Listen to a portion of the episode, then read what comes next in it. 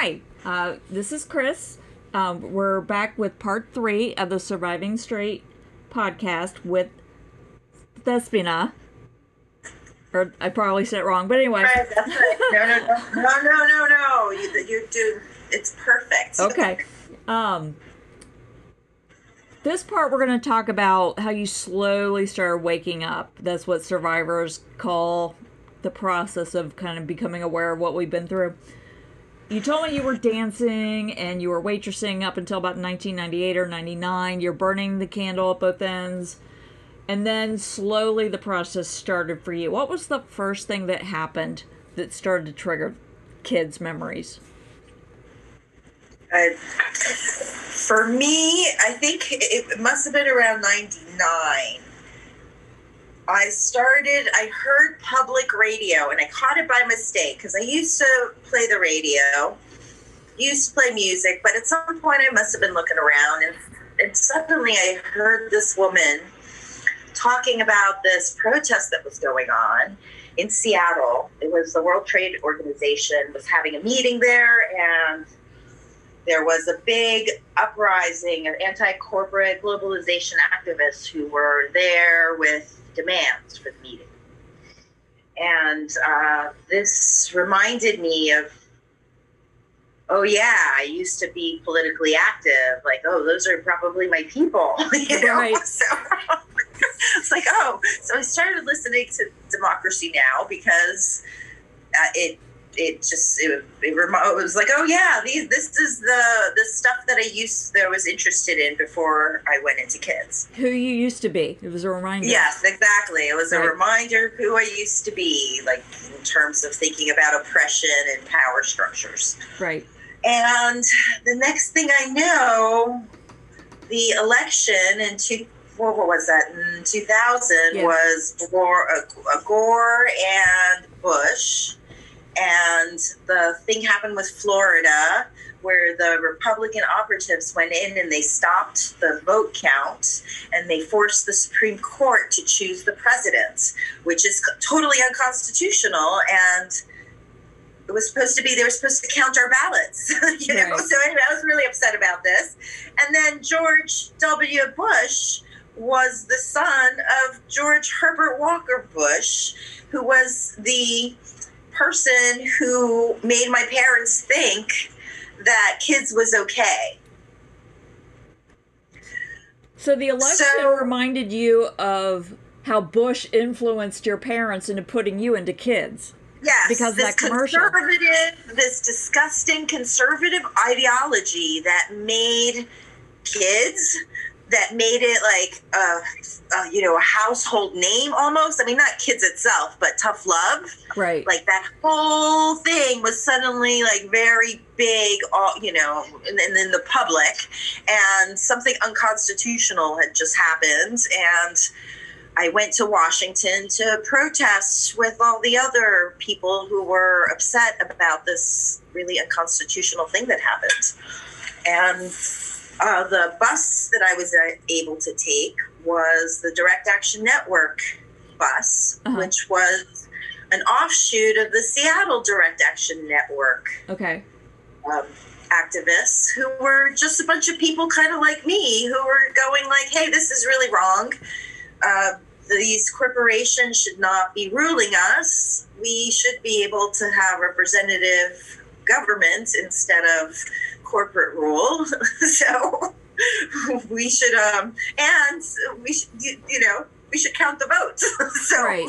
all those people were well not all of them but a lot of people all those all the people that were on the bus were people that believed in these things and went to that protest Okay. and uh, they believed in direct action and being at the protest was one form of direct action and so i started um, i became interested in social justice and working with the direct action network back then and that oh but even before that i think i had read steve hassan's book the, Oh, right.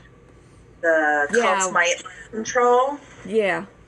so I had already started thinking about kids as like this cult drug rehab, Right. which I I could tell being in it, but I, I didn't know that it actually was. you know, it's Right. like I could tell it was, but I didn't have any proof Right. before the Steve Hassan thing. And Steve Hassan turned me on to Robert Lifton. Okay. Which we're going to talk about. Right, which I, I'm getting Yeah. ahead of the story. Yeah. So, like, I had started becoming more awake about, like, oh, I was brainwashed with North Korean communist techniques. Right. And uh, the person that is uh, responsible for making money off of this is the president, or the, the new president, who was actually a drug addict around the time that his dad was making those commercials. you know? He didn't have to go to straight. He should have gone to straight, but he didn't have to go to straight. He got to talk to who was it?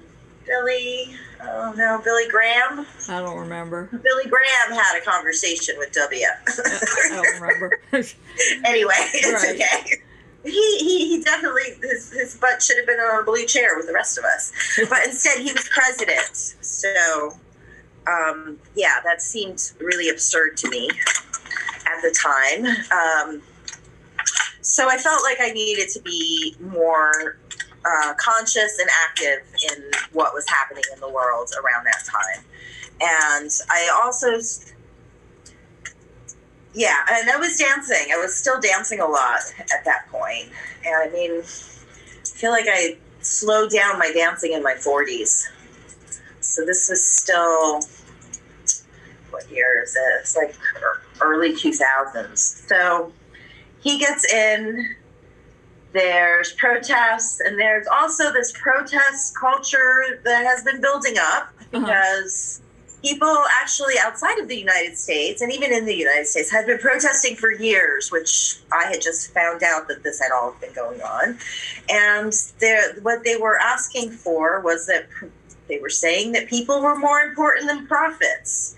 That's kind of like the bottom line is that humans are more important than profits. Uh-huh. If you were going to melt it all down to a, a three word soundbite. Right. So I decided that, you know, I agree with this. People are definitely more important than profits, especially being from coming from a place where because somebody was trying to make profits, they thought it was okay to to uh just, you know, smash kids, you know. It's Right. just- You had first hand experience of what it was like. exactly. Exactly. Right. And then the towers went down because, uh, and I was in New York City. I was in the East Village, and I watched it from my rooftop. At least the second one going down, and the whole world changed again at that point. Yep. Because they had let George Bush have the presidency. I have a feeling Al Gore would not have attacked Iraq Right. he wouldn't have had any reason to. George Bush was trying to get back at Saddam for messing with his daddy. Remember the, the Right. Gulf War in 92? Right. Right. So, anyway, so at that point, um, seemed like direct actions had to take. Like it felt like it, like doing, like in the old days, like if you did a direct action that caused mass arrests, this would make a difference because people could do a jailhouse solidarity. But you couldn't really do that anymore because they have built so many prisons that they could like move people to different prisons and not really mess up their system, clog the system. Okay. So jail solidarity doesn't make sense anymore. Okay. Plus, we're in a police state because towers went down. New York City became an instant police state. So, as an activist, social justice person, you're like, okay, so what can we do? Art, you know. So, um, at that point was when the missile dick chicks came into my life. Right. It was February of 2003. The towers went down in 2000 and September of 2001. It's Yep. like almost two years later. This is like the first big event in the city. Okay. Now, usually this event, it was the um, F. Which one was it? World Economic Forum, WEF Okay. And that's a conglomeration of economic interests that come together to make economic rules that are usually good for people with lots of money, but not good for people who are poor. Right. so usually this happens in Switzerland, in Davos. And it's been happening for a very long time. And the European activists are way more kick ass than us. Okay. They ski down the mountain to get into the um, convention. They, they, paraglide. They do all sorts of stuff that we are just, you know, just, we're not, we don't have the resources to even think about things like that. Right. But at the same time, they come to New York. We are allowed to have a protest. New York City gives us a permit to do a protest. And I choreographed a rocket line in the front of the protest. We had like a giant Statue of Liberty puppet, and then mm-hmm. we had a, a, group of New York City fake rocket people um, protesting the war that's about to happen. Right. And while we're doing this, I noticed these other ladies who have these two and a half foot missiles strapped to their pelvic area, and I'm like, whoa! And they're they're they're war whores, and they're like walking around being lascivious. They go, oh, oh, I want some oil, you know. they were just being really, um, they were bad. They were being bad, villainous. They were villainous, okay. and I, I kind of liked the energy of the villainous action, or the idea of being a super villain instead of. Uh, a begging protester. Right, right. so it felt like it, it, was really fun. It was um, we we uh, the, the missile dick chicks were uh, purportedly, allegedly, a group of angry housewives from Crawford, Texas. They were all Republicans and, and high standing, and um, they were married to rich moguls, mm-hmm. oil men, uh, guys that um, were in the military industrial complex, you know, people like that. They were really into the red, white, and blue thing 100% red, white, and blue. And um, they went to college with George W. And uh, as a matter of fact, they were so close they did cocaine with him in the bathroom. So they knew all about his past. So this became, um, this was a guerrilla um, musical theater activist um, direct action that we did from that I did from 2003 until 2008. You, you said that it almost became like a support group for you, like yes, supportive yes. for you, and that kind yeah. of helped enable you to kind of go there with the kids stuff because you yes. had a support network suddenly that you didn't have yes. before. Yes, and I, I, feel like the activists who were working on um, issues that were happening socially that had to do with oppression and uh, power. Um, power structures that didn't work for you know vulnerable people. I felt like the, those were my people because that's that's what i was interested in before i went into kids and definitely after i went into kids. I just hadn't found it right. until 10 years later and actually the missile dick chicks being all women like they're the, like the, the idea like part of the idea was like um, a guerrilla girls ethos of you know not you know it's not really about you the performer. It's it's really totally about your character. Right. So like it's like no ego no professionalism you know you know we, we're not making money from this you know kind right. of thing this is going to be you know true to the cause. But um, all those ladies, you know, they were there because they had been, they also were interested in the same things that I was interested in. And they were able to hear the story. And it was like the first time the story was heard by people who were like, ah, really? Holy shit. you know? Right. Instead of like, Instead of looking at you like you're crazy, yeah, yeah. they, they yeah. believe That's you. happened here. Yeah, exactly, exactly. I mean, mo- a lot of people think, oh, you were put into this place because you deserved it somehow.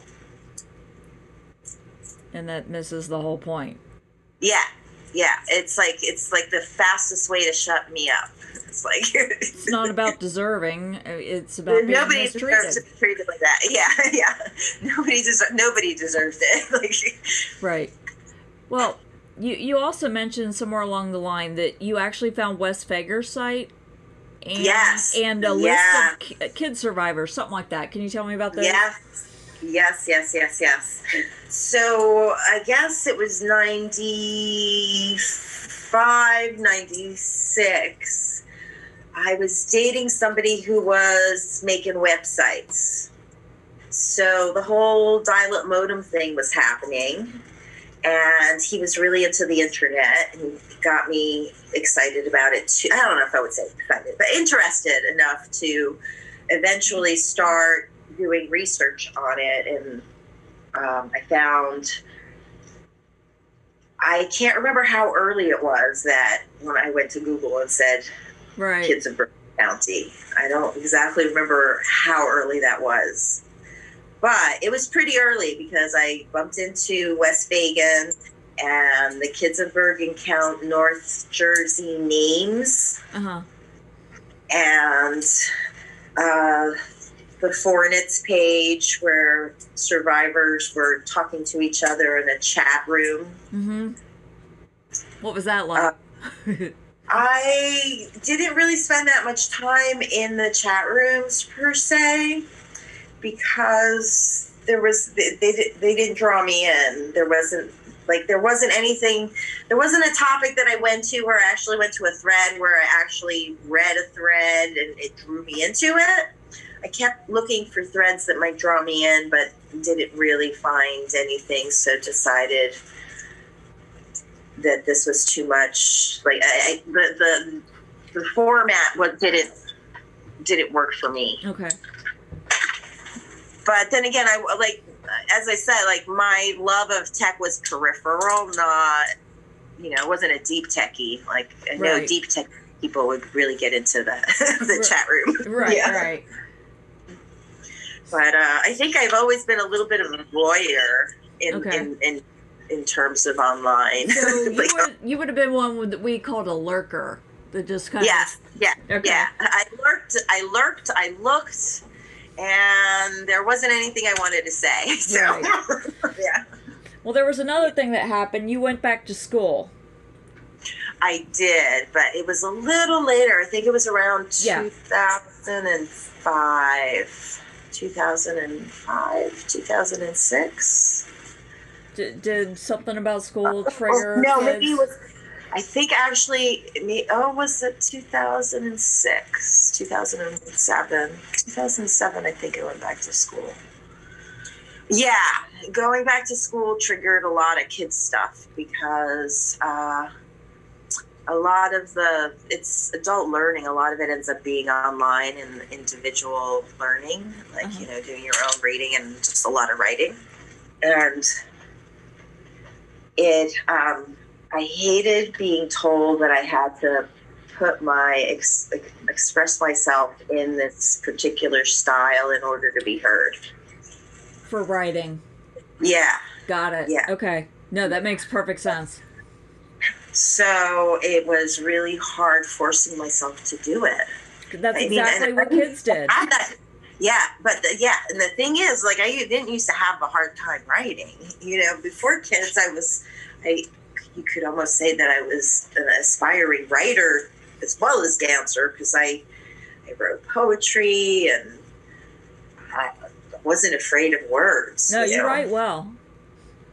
Thank you and that was like me pulling my teeth to get words out like it was like i mean i felt like i had to sit with all these demons who were at me the whole time that i was trying to write and uh, It's horrible. I mean, it was really horrible. I had my partner at the time was really kind. He he definitely listens and tried to keep me on task. Right, Yeah. right.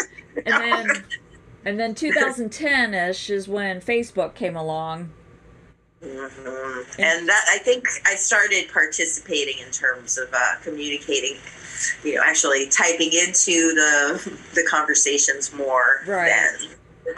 But my my tendency is still to be like an observer type because I, I think I've always been that way to begin with. Uh-huh. You know, Do you um do you feel yeah. like- I mean, because I moved eight times, so every year I had to observe what was going on before I could figure out how I wanted to participate. Oh, you know? like when you were a kid, you mean? You moved around a lot? Right. No, that makes sense. Um, uh, what was I thinking? I forgot. Oh, do you think the survivor groups have helped you? I mean, even if you're just reading along or whatever, do you think reading all that, you know, a lot of it's acknowledgement, you know, people that get it, that kind of thing. Do you think it's helped you? Yes, yes, I do. I do. I do. I do. I feel like before all that stuff, I felt really alone. Mhm. You know, and there is something to knowing that there are tens of thousands of people actually that have gone through this shit. I mean, there's like the straight version places, the lost version places, the Uh-huh. places, the wilderness boot camp places. There's this whole other section I didn't even know about that I just saw up. What was it? Larry Owen or somebody started a whole other thread a little further over on the side with the wilderness stuff. Oh, yeah, I don't even know about. There was a whole other thread over there that I'm, you know, and then th- those are the ones that are privatized. We haven't even looked at the ones that are funded because in Canada, kids was funded by the governments. Yeah, it's called AARC now. Mm-hmm. Yeah. Mm-hmm. That's a whole another can of worms. All the other programs that it never Yeah, ends. but we're we're we're all kind of victims of the same kind of corrupt. No, you're not trying to help us. You're just trying to make money, motherfucker. Sorry. note, we'll go. We'll switch gears and we'll go down that road because you Yeah. wrote about it. Um, and I'm gonna I'm gonna go back to that article again. You, when you said you had a hard time writing it, you did, and it turned out great. Um, I I will put a link when I um, post your podcast. There will be a link to it so people can read it. But what you did is you weaved your research in with your story and I thought that was fascinating. How did that come together? I mean, Well, I like basically when I went back to school, I went. I, I'm. I'm. I could say I'm still a student at Empire State College, which is one of the state universities of New York. And this particular school is for professionals. A lot of people who went after high school became professionals and are going back to get their degree. So they have done an entire life before you went back to school. So you get credit for your life stuff. So basically, I, I was entitled to 98 dance credits for. I danced with over 30 choreographers. oh, You know, right before I even went to school. you know, so I got you know actual credit for being a professional dancer all those years for my dance degree. okay. But while I was there, I also had to do, you know, the English and the history and the the math class, and and writing was the one thing. And you know, usually I would be like, "Yay, writing!" But it was research writing, so which I didn't mind. Like I don't have a thing about you know not doing research writing. But then I couldn't really think of anything that I really wanted to talk about except this event. So I thought that it would be a good thing to uh, try to do that while I research the industry as and just combine it. It's like this actually happened to me, and this is this is the ideology that's behind it that I feel is important to look at.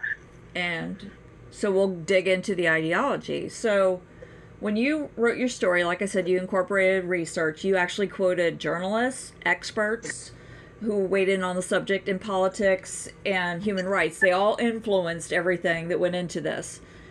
Um, the first thing that you talked about, you discussed the concept of tear them down, rebuild. It's kind of, you know, how we describe it. But Klein was the author of the book called The Shock Doctrine.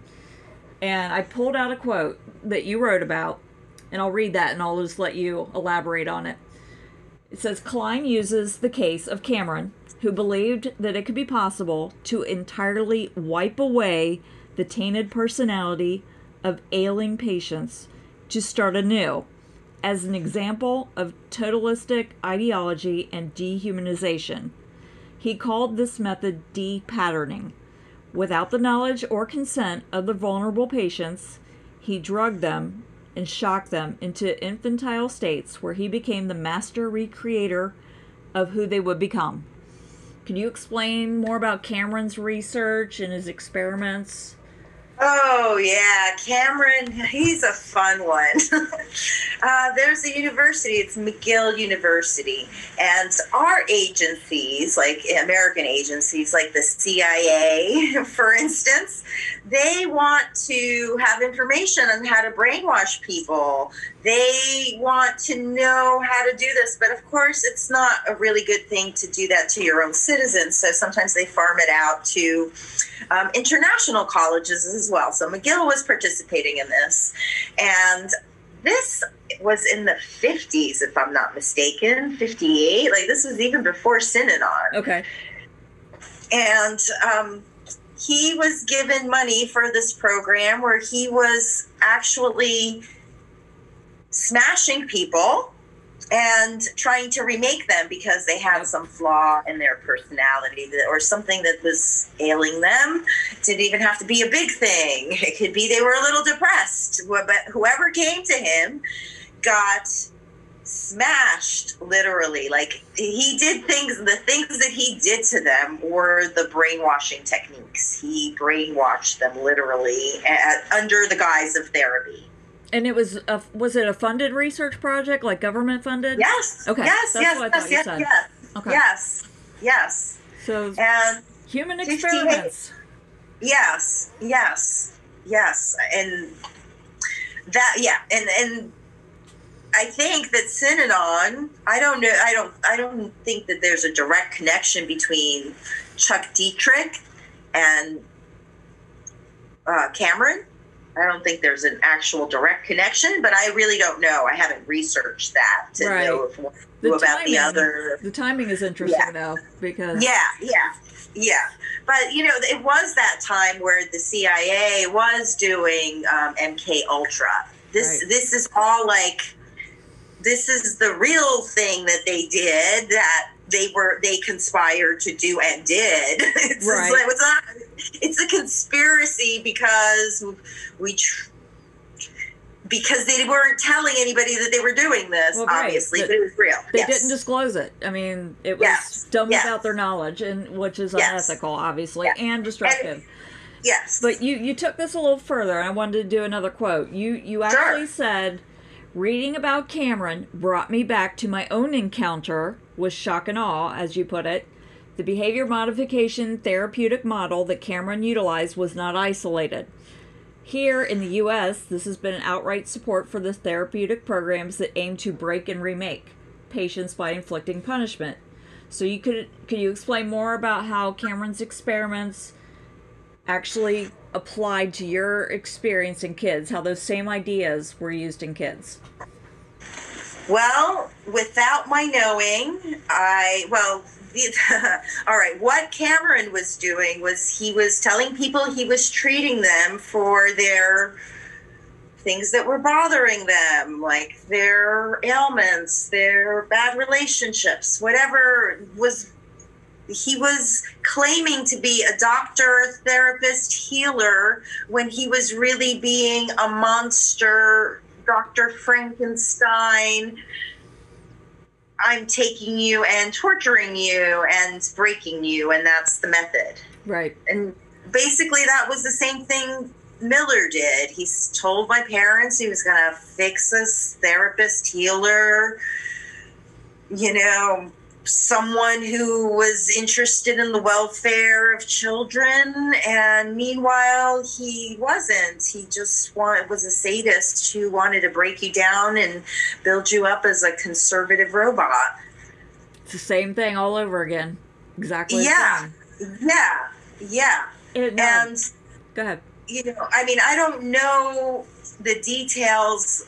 I mean, I like you know, I think I, we'd have to go into the whole MK Ultra Right. thing to see the connections into the drug enforcement agencies that Right. used to be prohibition agencies that didn't disintegrate instead became oh suddenly drugs are bad Right. like before that nobody paid any the people you could just buy heroin over the counter you know Right. But this is something like it would be a whole nother podcast because it's so complex. Yeah, yeah, yeah. Oh. Yes. Sorry. Sorry. There's no, you're fine. Um, there was something else. Uh, when Cameron was talking about regressing the kids to the infantile state. Could you That's what it- they did to us. Right, That's what they and there was us. very specific ways that kids did this. Could you like you started to talk about the Velveteen Rabbit? Could you like explain how that was part of it? the? Velveteen Rabbit. It was like uh, it was a it was a show, the Newton show that evening, and they read it to us, and we were all crying and getting in touch with like this, like how wonderful we were when we were children, and how childhood. I don't know. It was, it was just like he wanted to bring us back Uh huh. Like I mean, we, we weren't allowed to eat our own food. I mean, I mean, no, no, wait a minute. We weren't allowed to choose our food. We weren't allowed to choose our bathroom time. We were watched going to the bathroom. It was just this whole stripping of how a normal human being functions. It was an infantilization that he was doing to us by taking away all our rights. Well, the thing about this book, it's meant for. I looked this up. I actually looked it up on Amazon. That book is geared for the reading age three, uh, third to. Wait a minute, I got this wrong. Preschool to second grade, ages three Yeah. to seven. That's what it was. Yeah. And this Yeah, is yeah, yeah. reading this book to teenagers Yes. and young adults. right. Who have to sing zippity doo dah That's the day. other part, the singing of the songs. Yeah, and like, I'm going to try to remember some of these songs. Hold on. Some of them were pop songs at the time. We are the world. We are the children. That one was going on. Okay. Was that going on during your time? Uh, no, that was after my time, I think. Um, but Zippity Doodah was a big one. That that was like Oh, remind me some songs. let's see, shortening bread, grand old flag. Little baby like shortening, Yeah. shortening. Yep. Yep. Go ahead. What was the other Well, one? um, grand old flag. Um, Yes, yes, yes, yes. Grand old flag. trying Yes. to think. Well, for us, it was straight as it. I don't know if they did Yes. a version of that Oh, at kids. We had I Am Straight, Hear Me Roar. yes, we had that one They too. bastardized the feminist song. Yes.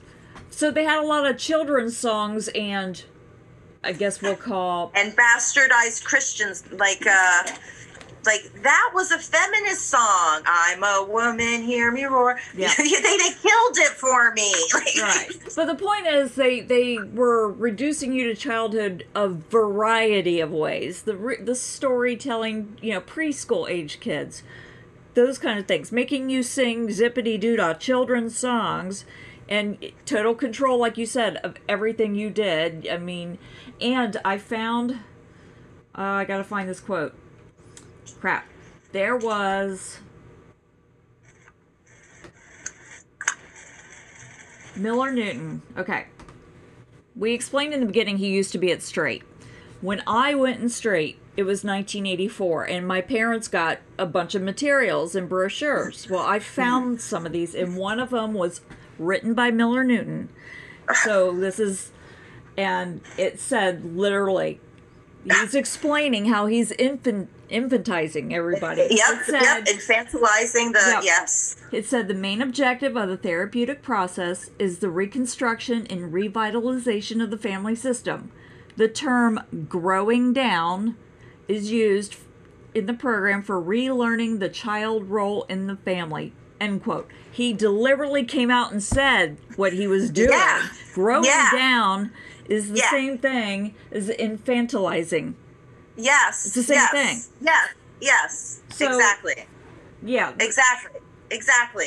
And I, I believe that these people knew what they were doing. Well, right there. They totally knew what they were doing. And they thought it was okay to do that and make money off of teenagers. Yep. And that's what he did. I mean, like part of it is like that. It is that conservative ideology that says I'm so morally superior to everyone. I, you know, and it's the free market. Who's going to tell me not to?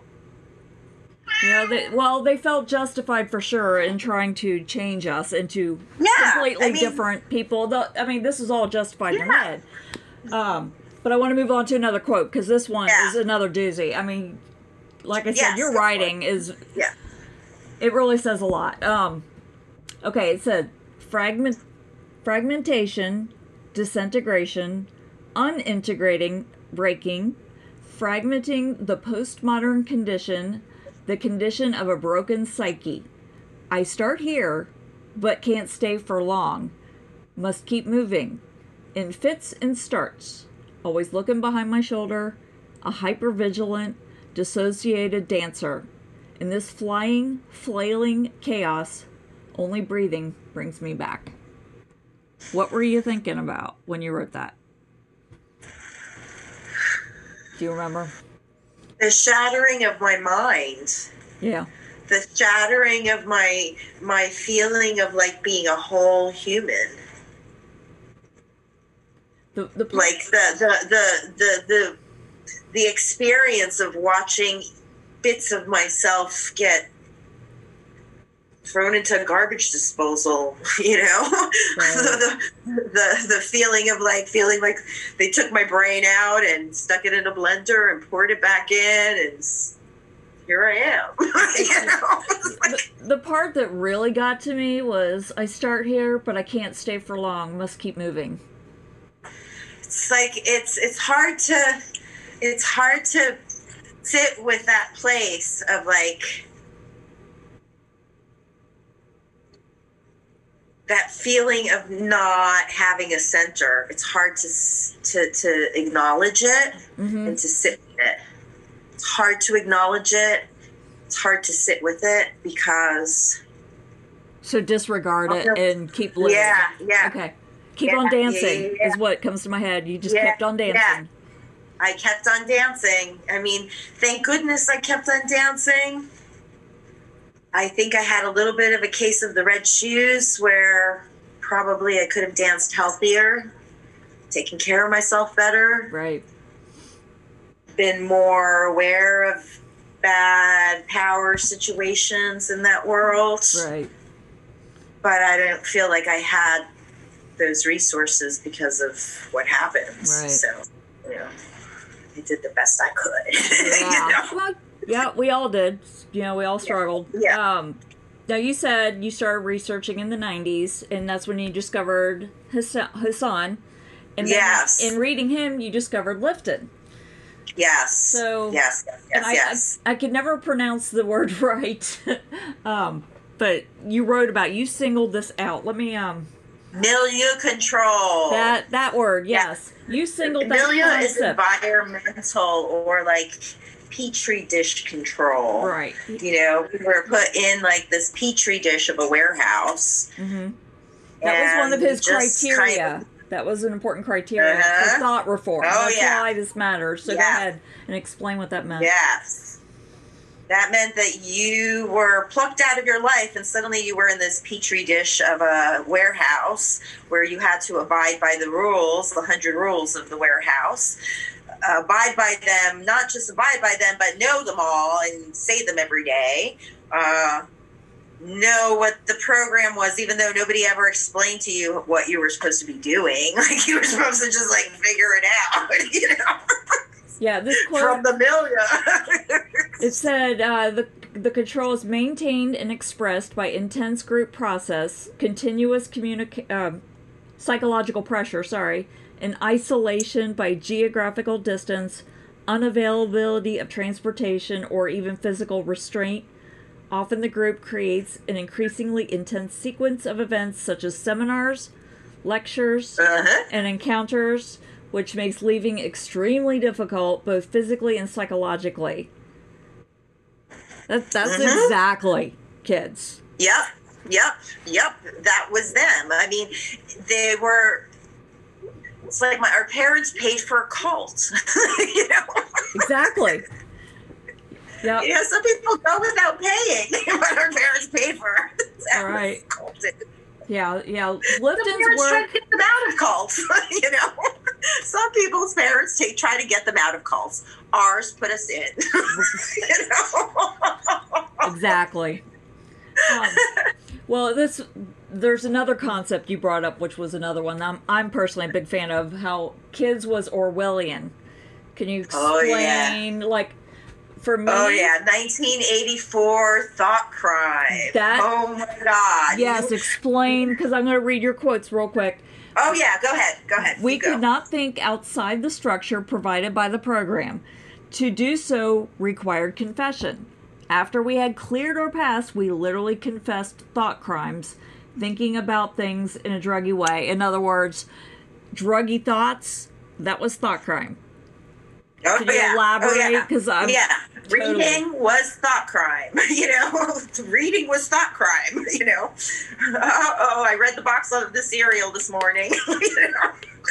Or I was thinking about my, my druggy boyfriend and Yeah. I'm having these druggy thoughts that I want to be with him again, or just whatever. There's so many Yeah, yeah, ways yeah. it yes, manifested. exactly. Yes, yeah.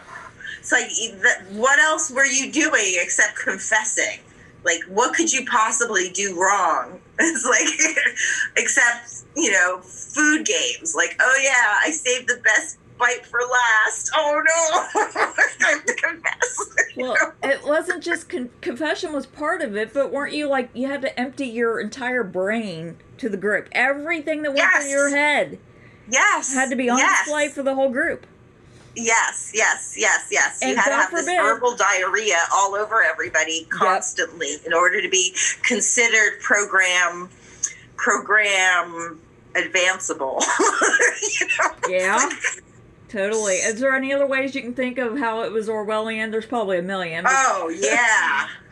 I mean, like, and sometimes you know somebody would be on the shit list for a long time, and they would be rebellious, and suddenly some magic would happen, and like the parts that we wouldn't see, and suddenly the senior staff would become interested in that person, and they would like push them and give them encouragement and get them off first phase, like weird shit like that would happen. you know, like it, rules didn't really 100% apply for real. Like it was all like the hypocrisy was always there. It- what, what do they call it? Double think? Yes, yes, double speak. Double speak. That's it. Okay. And Yes. and basically, the truth was lies, and lies was truth. That was Truth, a yes. big theme throughout the whole book, Yes. and that was totally kids. Yes. Because yes, yes, yes, yes, yes. you had to and you lie. learn that rule. Yeah, exactly. You you, you had to. You And- had to. That and the, the rule. lies were considered the truth. Honest. Yeah. Yes. Exactly. So there's a Exactly. lot of ways that it was Yes. really similar to 1984. Yes. Yes. And 1984 and um, uh, uh, Animal Farm. I did not read You know, that one, one minute somebody would be like a, um, a fifth phaser, the next minute they'd be, uh, you know, they'd be back on first phase with the rest of us. You know? Right. The power kept shifting. You know, there were all sorts of strange earthquake shifts that would happen that nobody knew why. But right. I'm going to get to one of your uh, one of the other concepts you talked to me a lot about predatory capitalism because this does apply to kids. Um, it's basically profiting off the exploitation of the powerless And I'm going to read another quote that you had in your uh, article that was, and then I'll let you talk about it. It says ideological totalism, like fundamentalism, dehuman- dehumanizes the other and is proliferated systematically to varying degrees. It manifests globally as the war on terror, terrorizing the less powerful while, while creating landfall profits for the elite. It manifests as torture perpetrated on the innocent. It manifests in the privatized prison industry. This dehuman- dehumanizing ideology and methodology extends to the current strain of therapeutic tough love boot camps that thousands of young people find themselves in. You said you were just another victim of the unregulated free market that profits over exploitation of those stripped of all power in a statistic in a billion dollar industry. So, how does, I mean, obviously it all relates. Could you explain more about predatory capitalism and how it applied to kids and the troubled teen industry? Predatory capitalism. Predatory capitalism is when you have a free market and some people think they have moral support superiority over other people, thereby not considering them fully human. So, in a free market, people who think they're superior to other people because they have moral superiority, they can make money off of people who they deem to be less morally superior to themselves.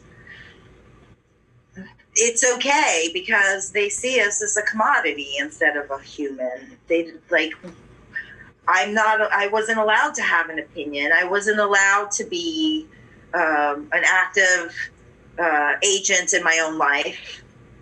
In this kind of like predatory thing that's like, oh, we're here to, we're going to help you, but really, we're, you're going to give us your money and we're going to, we're going to like murder you psychically. You know, I mean, it's this is masquerading as help but i mean the prison industry doesn't even masquerade that much you know? Like literally there are people there's a young man in new york kalief browder. I want to say this because somebody like a cop picked him up and for for for thinking that he stole a backpack when he hadn't stole a backpack. He was a 15 year old. Uh-huh. They put him in Rikers prison. He was in the prison for three years because he could not afford bail as a 15 year old. That was a private prison. That's that's our regular old prisons, oh, Rikers. Prison. Okay, like, like yeah. Okay. So sorry, it's not you know it's we suffer from the predatory capitalism, but our whole society actually is suffering from it and not even aware that they're suffering from it because the money that goes to make the bombs to kill the people in Iraq and to kill the people in Syria and to kill the people wherever, you know, to give them to Saudi Arabia who kills the Yemeni people, that money that we close our eyes to and we don't get remember that those are people our country's making money off of that. That is predatory capitalism. It's not that different from what happened to us. And that's that's i mean there's exactly the same. it's exactly the same because same thing. It's it's like this attitude of superiority where some humans feel like they could dehumanize people and make money off of them.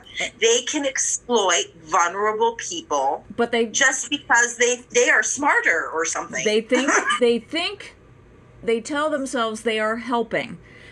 And one and then this kind of also kind of blends into politics because as, as you remember in the 80s straight um, well, the the drug war in general yeah. had champions yes. in the White House, Nancy Reagan. Oh, Could you oh yeah. elaborate on how that came about and what happened oh, in the eighties? Yeah. Oh yeah. Well, was, that was was it around 85, 86? I have a feeling that she went to straight, not kids. I mean, no, she went. Yeah, she went to one of the straights. She did three times. Florida. She went to Florida. She went to Cincinnati, and she went to Virginia she went to Virginia. Okay. Yeah, that's yeah. we Di. heard about it. We heard about it in the group. Okay. my parents knew about it because somehow it had been part of whatever they had seen on the propaganda t- television at that time when they were playing Uh-huh. the thing. Like maybe it was part of one of the commercials. But basically, I mean, th- they had cronies. Okay, there was like money that was being made from the drug war overseas with like the Sandinistas and the uh, um, Oliver North and the Nicaraguan. And, yeah, Right. Nicaragua and El Salvador. No, not El Salvador. I'm wrong about El Salvador. Oh no, I think Nicaragua and um, Colombia for sure during that time. And there was a lot of money to be made keeping the drugs out of the United States. Okay, but they weren't really keeping the drugs out of the United. They were keeping some of the drugs out of the United States, but the stuff that they confiscated, like, what did they do with all that? you know, they confiscated stuff, and um,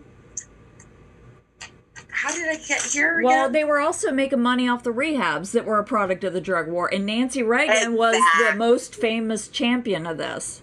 Was. She was. She was she was friends of Mel Sembler, the Semblers from the Straight program, and the Semblers were involved with the Seed, and the Seed got money directly from the Republican National Committee, And- if I'm not mistaken. Yeah, I'm not sure about that, but Sembler was also friends with George Bush. Yes, And so yes, there were ties to the White House the entire time Straight was open, and yes, and when Kids was open, part of the time for kids, it literally these programs for all these people that were doing what's the way you put it before? Helping and uh, they knew better the moral superiority you know they knew best and tortured us put us through hell and and people like Sembler made a fortune off of it. Totally, totally. Made a fortune and was like lauded for being this wonderful ambassador and Yeah. him and his wife, right? Didn't they get like all sorts of like uh, nationally recognized awards? And? Um, I know Betty has been awarded for something, but Sembler got two ambassadorships. One in yes, one yes. in Australia and one for Italy. Uh, we got psychically raped, and he got to go to Italy. Yeah, and these were rewards. These were rewards for two things: for straight and for being a big fundraiser for because Bush. he was yes, exactly. He was a, a Republican fundraiser. Right. I Uh, mean, it, like the like I don't know if like the Democrats. I'm sure the Democrats are not innocent. I don't love the Democrats. I, you know, it's not like I'm, I have a deep love of the Democrats by any stretch of the imagination. But I, I just it's hard for me to see that. I, don't- I don't know. I, I need to know.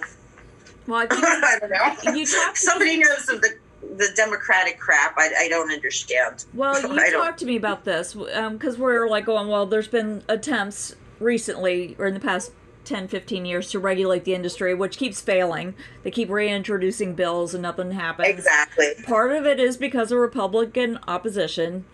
The other Yep. part is you said the Democrats were complacent. They're not holding the Republicans accountable. They're not pushing it. They're just letting it go. It doesn't pass or however you, I'm not sure exactly how you explained it, but could you elaborate Yeah. on that? Um, yeah, I think the last big legislation that came through the Congress, what was that, 2008, 2009? There's been a lot of attempts. I think Yes. that was the first time. Yeah, well, first of all, there's been a lot of attempts. A- Right, That, that- in and of itself is insane. Okay. Right. The, the I mean, industry needs to be regulated. about that is they should have stopped this with the first attempt. Like, why do they continue to allow this to go on? Yeah, they they've actually Congress actually found thousands of cases of alleged abuse in the industry. That's the whole reason for this legislation. They're trying to regulate the industry to try to stop this. Yes, and the Republicans won't let them. They have a problem with bills that would tr- try to stop abuse, and it makes no sense. Yes, they do. Well, it, since they have a problem with bills that stop abuse, what kind of a party is that? it it makes you wonder. I mean, there's more to Republicans than this issue, but this particular issue is so troublesome. Like to me, it always has been. I just don't yeah. understand. Well, anyway, I mean, I could go on and on about it, but Yeah, yeah, yeah, yeah. it, yeah, no, I know. This is go just on and about on. being a de- decent human being. It's really not even about being a Republican or Democrat. How do people Yes. do this to other people? Yes, yes, yes, yes. No, yeah, no, I agree with you 100%. I only, the only thing is that its direct relationship to the Republican administration is very troublesome to me. Yeah, there's a Because I history. I, per, personal history, and also like, well, what is this Republican? The, you're saying that your party is is okay with this continuing. Yep. You know, I mean, why why don't they vote against it? Like this is like basic human rights abuse. Right, exactly. It Like- shouldn't be a partisan issue. It There shouldn't be. be a party that supports human rights abuse. Whether they intend to or not, that's kind of the effect, you know, by not being willing to legislate. they have all those things in front of all those testimonies in front of them. They have all those testimonies in front of them, and they did not vote for it. and it keeps piling up. It, it it's still happening. It hasn't stopped. Yes. Yes, yes. And I appreciate uh, Paris and her doing closing Provo Canyon as much as she can. And I hope that she like looks at the bigger picture and continues. She she did a protest. It's not closed yet, but she did a protest, and Paris actually just testified in Utah Yesterday, right? Yesterday. day Yeah, I don't know. I didn't get to catch up with it yet, but yeah, it's it's nice to see there are some more higher profile people starting to get involved, and maybe there's hope, Yeah. hopefully that someday Yeah. we can Yeah. put a Yeah. stop to the abuse. Yes. Yeah. No, I hope so because, you know, it was going on before I was there and it's still going on now. So, you know, I mean, it's, it seems like it should go against all of our laws and yet somehow it doesn't. I know it makes Somehow no, makes no sense. it feels like one of those um, insanities that we have to deal with. You know, it's it's like no country should be able to do human rights abuses on its citizens. That's that's kind right, Right. isn't that? Isn't that? I mean, isn't that what we claim? you know.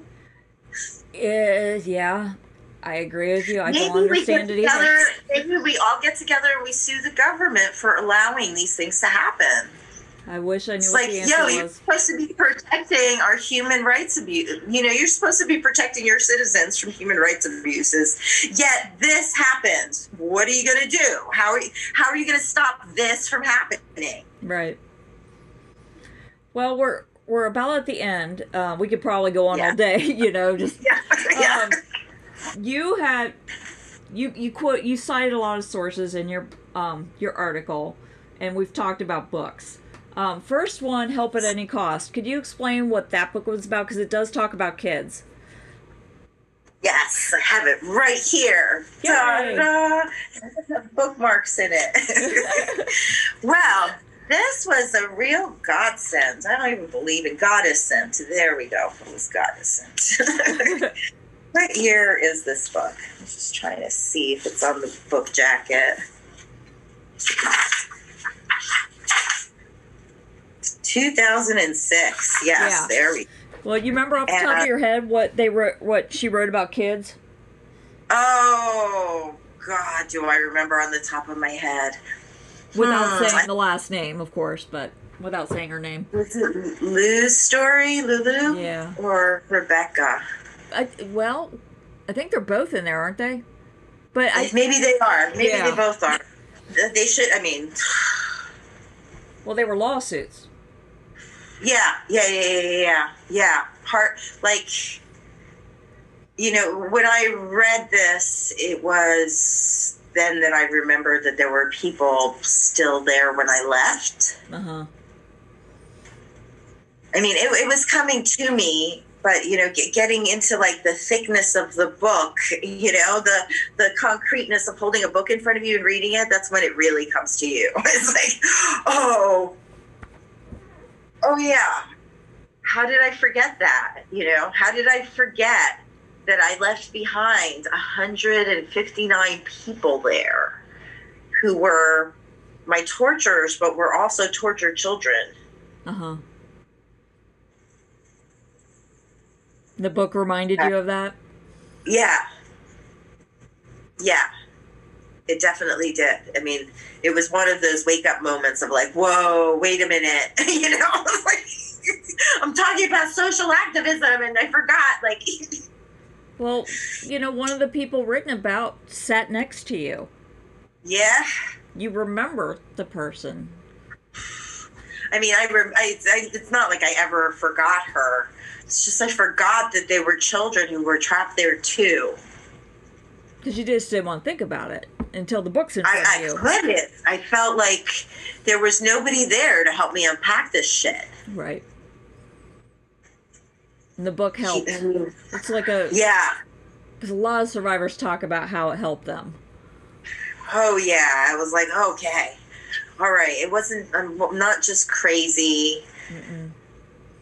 Validating. It it was real. I was there, and here it is. Here's an adult, a normal adult, finally like saying this was bad. Right.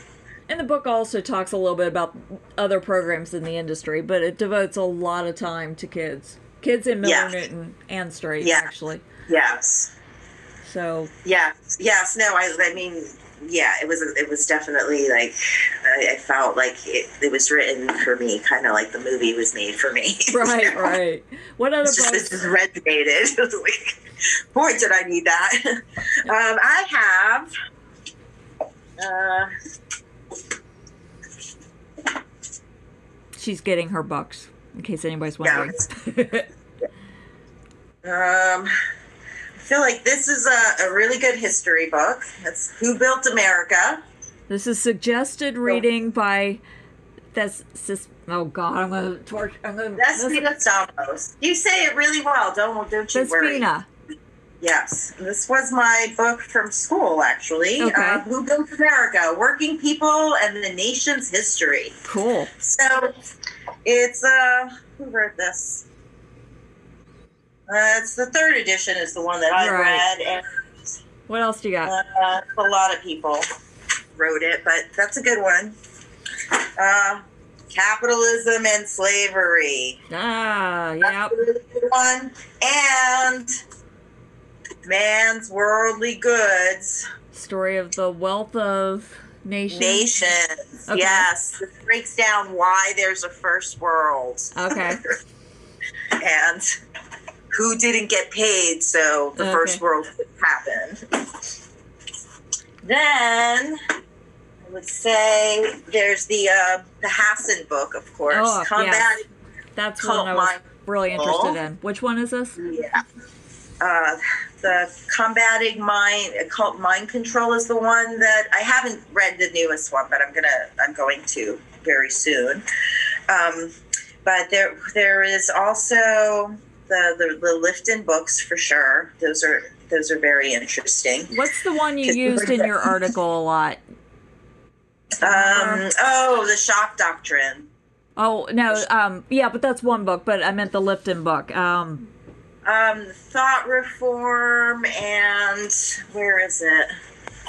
Thought reform and totalistic totalist ideology, the philosophy of totalist ideology, something like that. Okay.